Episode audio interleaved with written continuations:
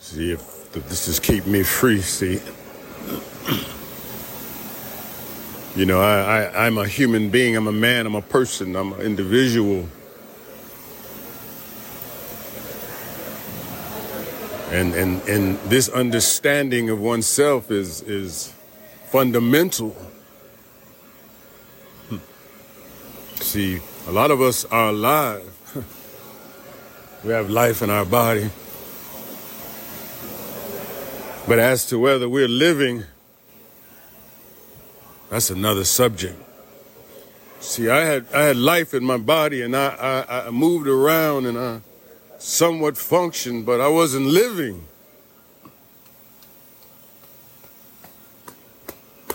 See, I, I, I thought in many ways just having life was enough. And many of you believers have, have given up on the ideal of actually living. Instead of just being alive. See, see I don't want to just be alive. I just don't want to have life in my body. I want that life to produce something. I want that life to produce something. What I want that life to produce, and I could say, well, you could call it children, you could call it this. Uh, no, yes, but not that. Not that kind of production. See, I want this life. And though I may have children, wife, and other things, I don't. I want this life to produce something else.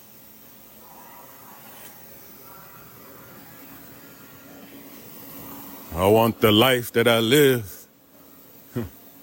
to produce a living space for my living God. See, then I begin to live. See, when He moves into my spirit and, and sets up His living room in my spirit, I can sit down in the living room of my spirit and learn how to live. Learn how to live Learn how to live in Him. Learn how to live out the Word. Learn how to walk in your faith. Learn how to understand that you are a manager of a temple. Learn how to manage your spiritual temple. What do you think you're supposed to be doing, man and woman of God? You're supposed to be managing your spiritual temple, your house. Are you not the temple of the living God? Where's your management ship?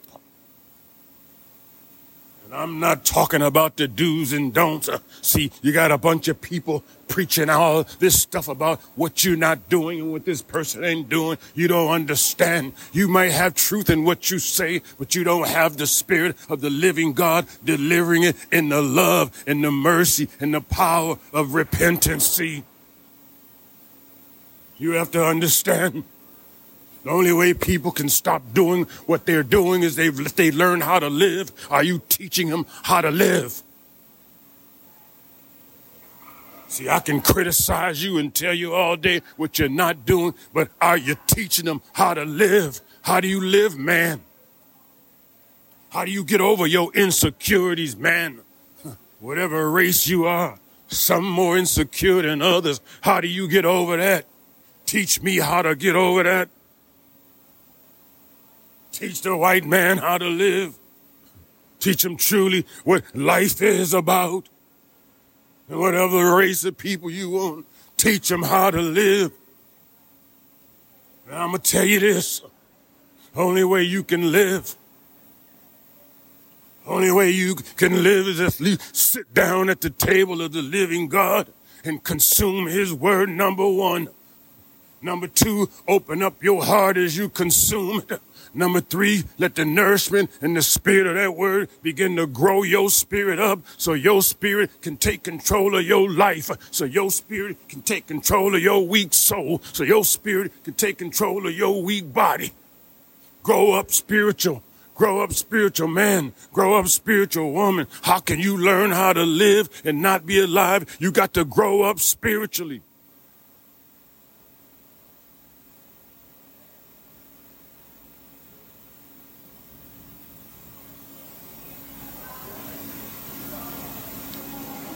See, we, we, we, we taught to interpret our life in Christ like the world interprets its life with the world.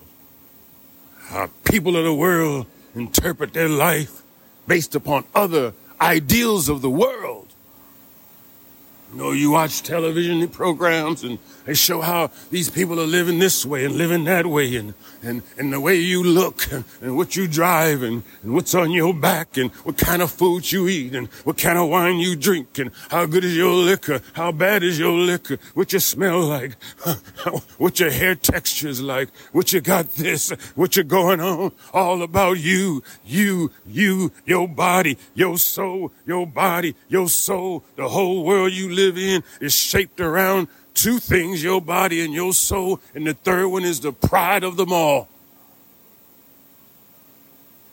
And see, your pride of life keeps those things in place. See, your pride of life keep your flesh fed. See, your pride of life keep your soul man in misery. See, don't you know sometimes you can get proud being in misery. Sometimes you don't know you can get proud being a miserable person. Happy about it in your misery. You're only happy when you sad type. Who was that over there? I heard somebody say he's talking about me. You only satisfy when there's corruption going on. You only satisfy when, when there's dysfunction going on. What's wrong with you? See, what's wrong with you is that you don't have the mind of Christ. What's wrong with you? You live outside of the kingdom principle that's inside of you. See, I'm talking to the born again believer. I'm not talking to those that don't believe in Christ that way. I'm not talking to those that don't have a confession of faith. I'm not talking to those where Jesus Christ hasn't signed a deed to your property. See, you a property man. You a property woman. See, you real estate to God in the name of Jesus. And he want to sign his name on your deed so he can claim you at your death. When you breathe your last breath, the Spirit of God can say, That's my property. Go and get him. And he can send his angels to scoop you up and meet you at the ceiling of your uh, destiny. But the question remains, do you want to be a live born again believer or do you want to learn how to live? I'm talking to the born again believer. This is the 18 minute preacher. I don't know if I got 18 minutes in me with this one, but do you want to learn how to live or do you just want to be alive? See, this is the latter, this is the last day question. Because see what's going to happen. I'm going to give you a little preview of what's going to happen. And it's already happening now. The delusions of the world are going to get so thick. And see when the delusions of the world begin to grip the church, then you'll know we're towards the end. When the delusions of the world grip the church so much that their hearts in the name of Jesus become callous. When the church's heart becomes callous, you have to understand the enemy, once Christ came and established the church, the enemy had to destroy destroy the church. You have to understand that. But what he thinks he's destroying, God is just moving its time aside. The kingdom time is over. The kingdom time is over. We're, we're moving into, excuse me, the kingdom time is now. No, the church age is over. See, the enemy didn't like that, tried to trip me up at the goal line. No, the church age is over. We're entering to the kingdom age. So your kingdom conversation is rising up in the body of Christ. Kingdom conversation is rising up in the hearts of Christ. I'm beginning to see believers everywhere beginning to want to know who the heart of Christ is. And those that don't want to know him will be the separated ones. They're separating themselves within the body of Christ. Don't you know? Hallelujah. Those that want the mind of Christ over there those that want the mind of the world but want to look like Christ over here. Want to have a, a, a, form of godliness but denying the truth. You want to be like a whitewashed tomb. You want to clean the outside of the vessel, but inside is full with all sorts of pravity and nastiness.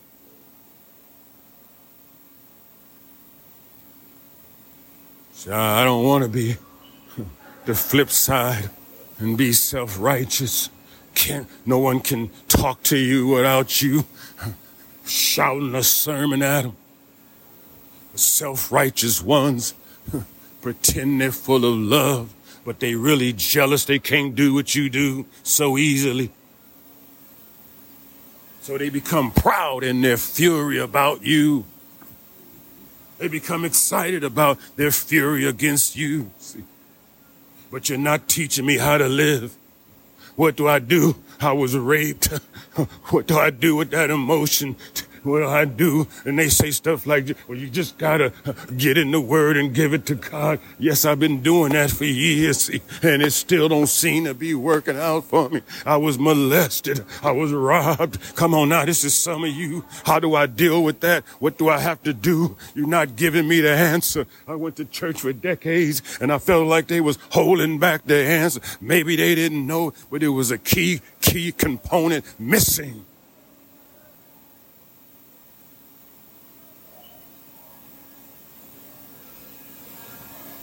There was, there was something that wasn't quite being unfolded.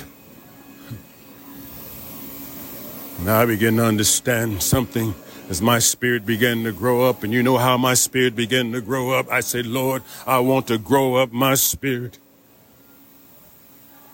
I said, Lord, I want to grow up my spirit. I want to grow up spiritually. I finally realized that it wasn't a problem of the people I was with or my job or my this and my that. I was weak spiritually. I was an infant. I was a toddler with a hammer and a glass making. I was a hammer in the hands of a toddler in the name of Jesus. Hallelujah.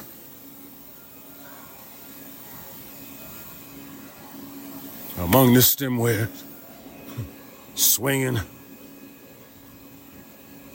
having a desire to love God, but not understanding that desire is not love.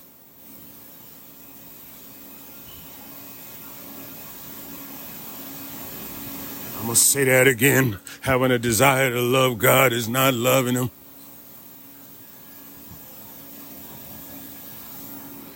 You love God, you begin to realize that you want to bring yourself under obedience to His will, to His word, to His mind, to His spirit, to the way He thinks, the way His heart moves. You want to bring yourself under obedience to His personality. That's what I'm trying to tell you. Don't get confused in the do's and don'ts. Don't worry about that part. But when you want to be obedient, when you want to be in fellowship with His personality, the personality of the Holy Spirit that's inside of your temple, see, that's a move of God in your spirit when He's moving you closer. He's moving you closer to Him, moving you closer to His nature, moving you closer to His Son, Jesus Christ, because Jesus Christ satisfies the needs of the Father. Jesus Christ satisfies the needs of the Father. See, you have to understand who Jesus Christ is to His Father.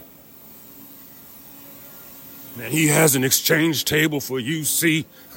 I battled and struggled with pornography for decades and thought, well, I just gonna have to work it out in the year and by and by. Struggled with it, prayed over, gave money, fasted, everything I could do in my heart and mind to get rid of that thing that was on my back, but it would creep back, it would come back, it would ease back. I'd be doing fine for a little while, and it'd come back and show up. Now I felt like many ways I I had no choice but to follow its, its prescription for me. Why? And Lord began to open up my understanding and my spirit, and my spirit said to me, the Holy Spirit began to talk to my spirit, and my spirit said to me, You've been waiting on victory like it's an event. You've been waiting on victory like you all of a sudden find yourself stepping in it. You've been waiting on victory like it's uh, uh, something you can tide your way to, something you can you can tide your way to. You can make an agreement with the man and woman of God about. See, that's the problem. See, you've been trying to find your victory in a ministry. You've been trying to find your victory through a bishop. You've been trying to find your victory through a, a preacher or a, a, a pastor or some songs or some gospel music or something. When it relates, and the Spirit told me that Victory is a man, and that man is Jesus Christ, and you have the spirit of that man in your spirit. And why don't you exchange those things out of your heart? Why don't you exchange that bitterness out of your heart? Don't let, don't ask God to fix, fix that bitter heart. Don't ask God to patch it up. Why don't you exchange it? So I begin to do spiritual, spiritual surgery on my heart. I begin to say, my heart right here, I see you bitterness. By the way my father left, I see you bitterness right now, Lord. I don't want you to fix it. I want you to exchange it, Lord. I take that bitterness out of my heart and I give it to you, Lord. Now you put something in its place, put its love, put its protection in its place, Lord. And I started going down the line in the list of my life things that had been bothering me, my insecurity, Lord. Lord, in the name of Jesus, I take that insecurity out of my heart, Lord. It came how I grew up, Lord, and how I was a small child, Lord, and how I felt under overwhelmed by the powers of this world, Lord. How I shrunk back, Lord, in the name of Jesus, into a personal world, Lord, that I created for myself through insecurity, Lord, through insecurity, Lord in the name of Jesus and neglect. See, I'm a product of neglect, as many of you are the children of the generation of neglect, the first generational children of purposeful neglect. I exchanged that out of my heart. Don't fix that. I can't go back and live that, Lord. I can't go back and I might go back and understand it from an understanding point of view, but I can't live that through and I can't live that back out. I got to exchange that out of my life, Lord, in the name of Jesus. That spirit of insecurity, I exchange it. Lord, I'm taking it out my heart right now. I'm seeing myself doing heart surgery on my right now, and I'm giving it to you, Lord, and you give me something in its place, Lord, because when they enemy comes back, I want you to open the door to my heart when he comes knocking, saying, I know I left, I might have left something in there. I want you to open this door, Lord, and he look at you and you look at him and say, you don't live here no more, devil. You don't live here no more, Satan. You don't live here no more. In the name of Jesus, this man has allowed me to take up permanent residence in his spirit. Now I'm moving my things in. Jesus is moving his things into your heart. He's moving in his love. He moving in his peace. He moving in his nature. He moving in his mind. He's starting to put pictures of his father on your wall in the name of Jesus. Holy Spirit cooking meals for you now.